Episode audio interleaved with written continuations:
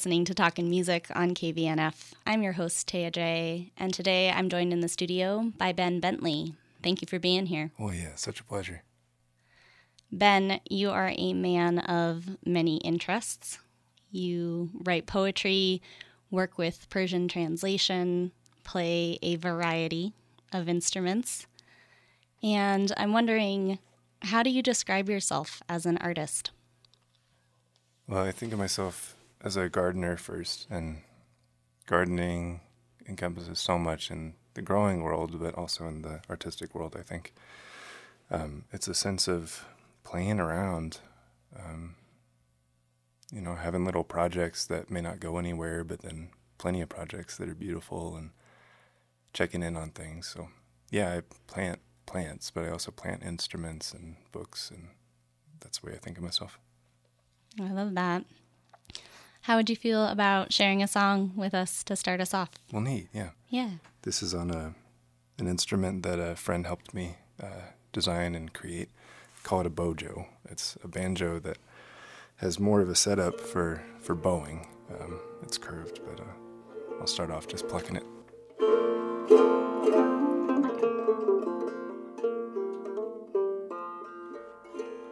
Well, I call this piece Cricket's Cradle.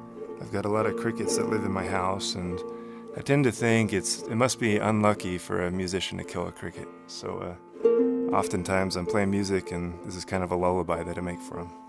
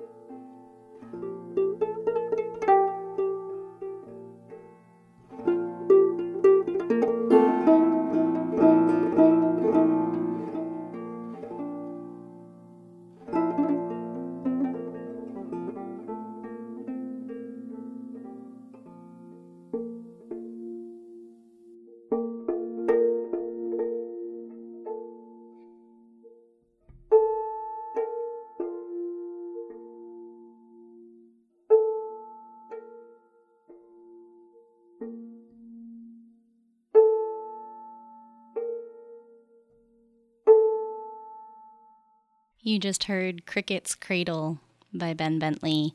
If you're just tuning in, this is KVNF. I'm Taya Jae, and we're here in the studio with Ben. That song you just played was on a bojo, which, from my understanding, is an instrument of your own invention. Is that correct? Yeah, yeah. It is. Describe to me a little bit about how you created the idea for this instrument. Well, I had been bowing banjos for quite some time. Um, I made a handful of Persian friends uh, in university and found that the, the banjo really works well um, with Middle Eastern sensitivities in music. You know, in Western music, we have violins and cellos, they're all wood. Um, we lost the skin on our bowed instruments, and that has to do with holding tone and timbre and all of this. But a lot of Middle Eastern and Eastern bowed instruments have skins on them. And so playing a banjo actually worked really well in that in that Persian scheme of music, and yet banjos aren't meant to do that. Um, so I always struggled to really understand what I wanted to do with this, and I would modify my banjos, put nails in it, uh, and uh, eventually, you know, just decided I needed a real thing. Um, and I think it was pretty much the first week after lockdown. Um, I thought, well, you know, this is the perfect time. Support a friend um, who's building instruments, and we got plenty of time on our hands. So took us about a year. Um, he's up in Fort Collins. His name is Rooster at a place called Clover Lake Banjo Shop, and um, we kept thinking about it, working on it. Once we m- made the first go of it, you know, I played it and realized it didn't really work. He was trying to do too many things, and so we went through kind of some surgeries. And in some ways, it's like you know, it's like birthing. It's like having a midwife, and it's also like having a child. You uh, want it to do some things, but it's going to do its own thing. It's got an extra string from a normal banjo. It's got two thumb strings. And the cool thing about having, and the obnoxious thing about having an invented instrument is there's no string setup. So actually, this past week, I totally remodeled it because I thought I wanted to do something different. So now I just have three normal playing strings that you would have on a banjo and then three drones. Beautiful. I hear a lot of Persian influence in the music that you play. Tell me a little bit more about where that came from. Sure. I, I met uh, a dear friend, Masood Ashadi. He uh, was at a concert and he needed a ride home. And um, we got to talking, and he invited me over for the Persian New Year.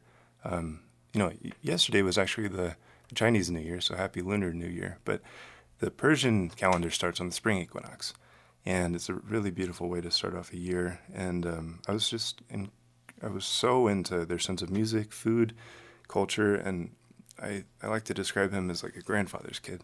You know, he would sit at the knee of his uh, grandfather and listening to the old poems, the old stories, the old music. He just always had it in the back of his head, and I miss that in our culture. I, I you know have some sense of hope that we used to have this, but I don't encounter that in in Americans that much. Um, and the other uh, amazing thing was most of these Persian guys were engineers. They didn't have this distinction of, oh, you're a scientist, so you don't play music. No, they just, they loved beauty. And um, so I would sit around, we'd cook food and have tea, and slowly I, I realized I really needed to understand more of this. You know, a lot of the, a lot of the songs um, were intimately tied with the music, but I wanted to understand the words. And so started understanding translation with the help of those friends and a professor at CU, and, and that's that's where I am now. I love that idea of the intersection of art and intellect. Yeah, yeah, yeah. It doesn't need to be so dissected. I don't think. Yeah, absolutely. Ben, would you love to play another song for us? Yeah, yeah. yeah. I'll play uh, something on a normal banjo. So I call this the Chestnut Variations. I was visiting um, some friends in Missouri this past fall, and uh, there's a beautiful experimental orchard uh, near Columbia, Missouri. They had uh, chestnuts on the ground, and I wanted to be barefoot. And I realized it's a very stupid thing to be wandering around barefoot in a chestnut orchard. Uh, those things are so spiny, but it gave me a sense of, you know, kind of hop that you could have in a music, and uh, so the Chestnut Variations.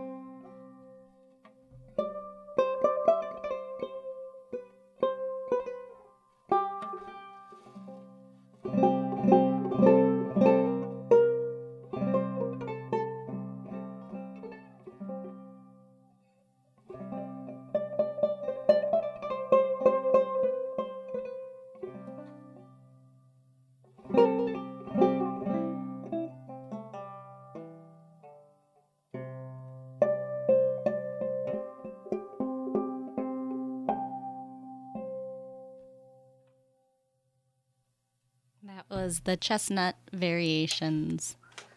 I love that image of walking barefoot on spiny chestnuts. you get a real sense of that. Yeah. If you're just tuning in, this is Talking Music on KVNF. I'm Taya Jae, and I'm here in the studio with Ben Bentele. When I listen to your music, Ben, I get a real sense of having taken a journey the way you build momentum, the way you navigate and move through the music. I'm curious if the the concept of place is an influence for you. Hugely so. Um, again, back to Persian music, a lot of the modes and melodies have place names associated with them. And so in a performance, you may travel from Isfahan to Shiraz. And, um, you know, that's a journey that you can walk. Um, and it's like different dialects of speech, different dialects of uh, music. And I find the same thing in American folk music and folk music around the world. Um, just as one holler or one hill has a different dialect than another, um, you know, the, the music has that as well. And so you can pick up these variations. That's why I call it the chestnut variations, because it's different every time. It depends on where I play. If it's in Missouri, it is very different than it is here.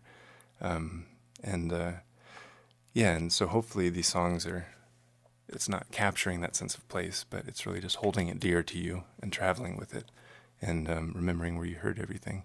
Sometimes they just pop into your head, like you play a couple notes and it reminds you of something I was playing recently. Um, a couple notes, and then I remembered, oh, that's an Afghani song, and then worked it out. And you know, we go through life, we hear these things, and um, just like birdsong, you know, it's nice to just remember and take take some time with them. I think smell and melody are two of the things to evoke memory the mm. most for me. Yeah. Yeah. So you talk about being a gardener. Yeah. Talk to me a little bit more about the intersection of growing, of agriculture, of farming, and of music, of storytelling, and of melody. Yeah. Um,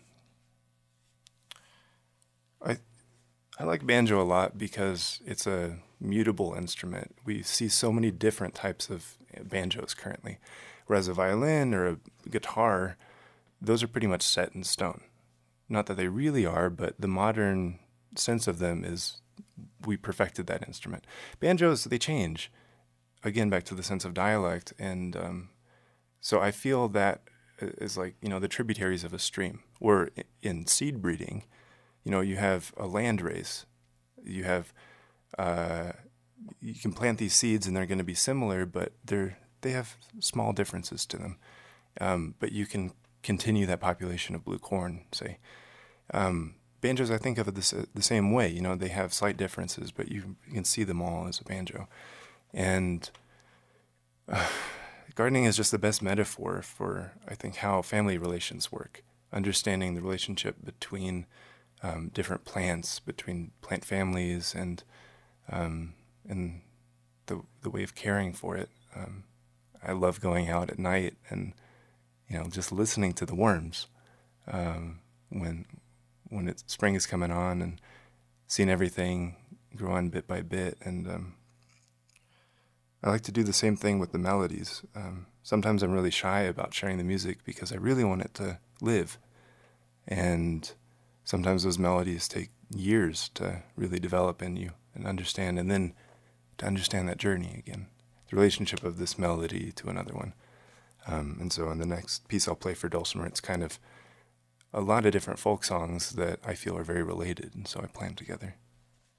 Excellent. And I want to get to that Dulcimer tune in just a second, but I'm curious since you mention it, what do the worms sound like? well, you can kind of hear if you if you dribble water on soil, the way that it percolates through the soil, you can kind of hear that. But I'm I'm really curious on that question. I, I heard um, with the Chinese New Year, there's this phrase that it's it's it is right now because that's when the worms start to sing, and I've been sitting outside watching these uh, blue birds uh, sit on my fence, and I always try to sing to them or something, and every time they're just sitting up there, and then boom, they go down, catch a worm, they see it or hear it, I don't know, and then get back up on their fence. And I just have no sense of how they sense that. But it must be because the worms are singing. I love that. Maybe by watching them, you'll learn. Yeah. Yeah. Let's go ahead and hear a melody on the dulcimer. Well, uh, I, I had to come up with a title for this tune last night, and I went down to the Montezuma Orchard Restoration Project down near Cortez this past weekend, and uh, I learned the term pippin. A pippin is a seedling apple, so it's not an apple that you graft, it's just a random apple seedling that's grown, and some of them are good for eating, some aren't. Um, and there's one apple variety called the King of the Pippins, and I thought, well, this tune isn't quite a king yet, nor a queen, but perhaps a prince. So this is Prince of the Pippins.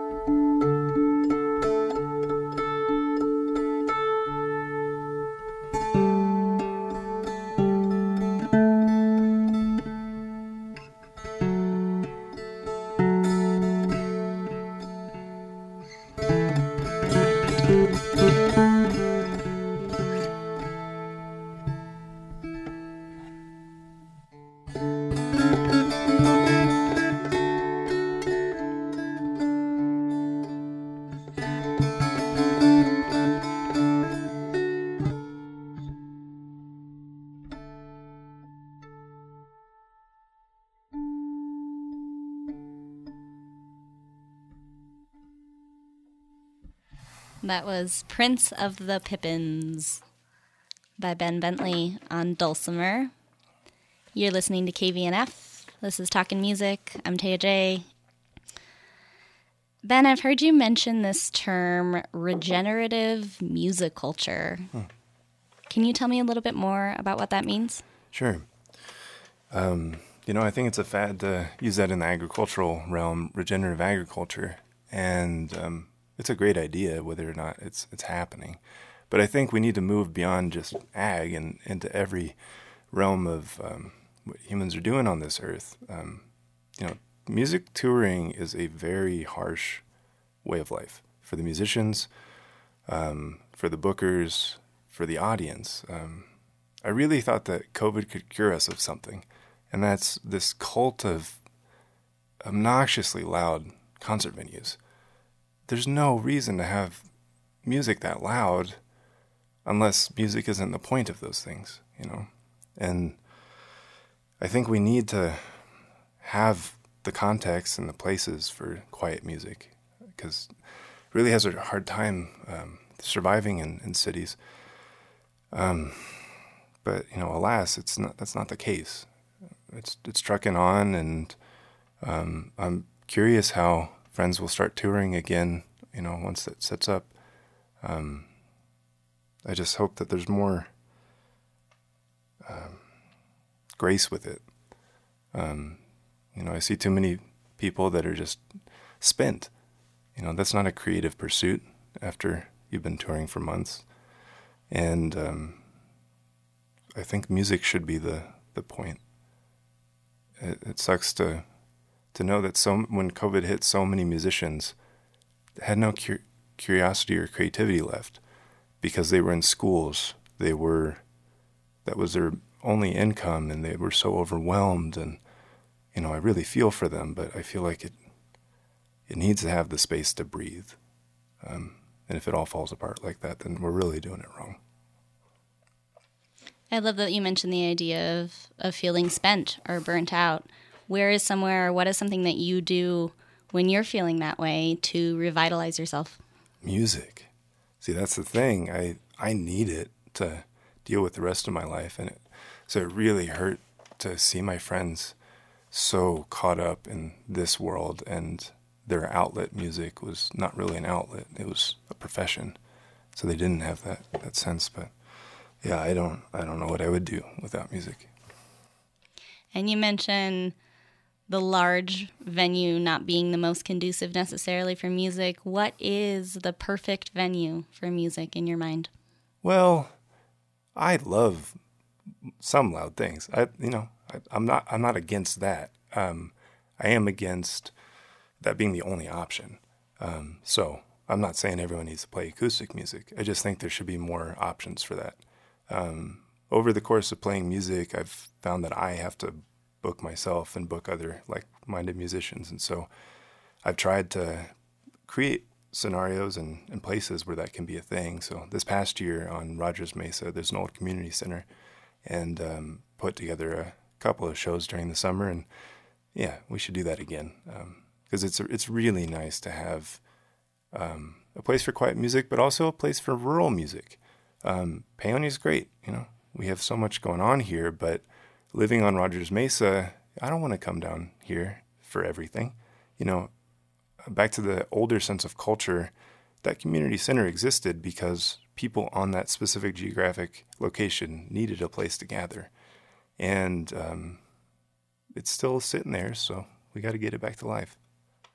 Excellent. I was going to ask you about that because that series that you put together at the Rogers Mesa Community House was the first place I saw you play. Yeah. yeah. Uh, and there was a gathering of some incredible local musicians and folks passing through that we never would have heard from or we never would have seen otherwise. Yeah. And so it was such a such an asset and just such a such a blessing to have been there. Ah, well, thank you. If our listeners are interested in hearing more of your music, where can they do that, Ben? Uh, simplest thing is um, I got a website, bbbend.org. So three B's, bbbend.org. Um, there's links to Bandcamp. Um, I got some. I got an album on Spotify, and then got a book of poetry and translation that are available there. Um, otherwise, I'd say just find me around town. Excellent, Ben. It's really been a pleasure to have you here. Well, I would love it if you would take us out on one more song. Great. Yeah. Yeah. Thank you Absolutely. so much for joining us today. Well, thanks. This is called uh, Bluebird with a Red Breast.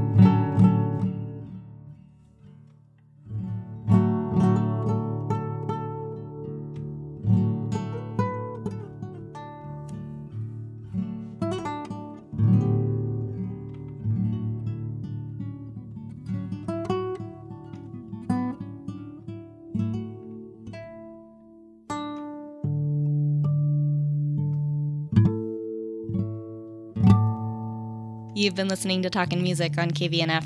I'm Taya Jae. Visit kvnf.org for more Talkin' Music programs. Thank you for being here today, Ben. Mm. Thank you for listening. Well, thank you so much.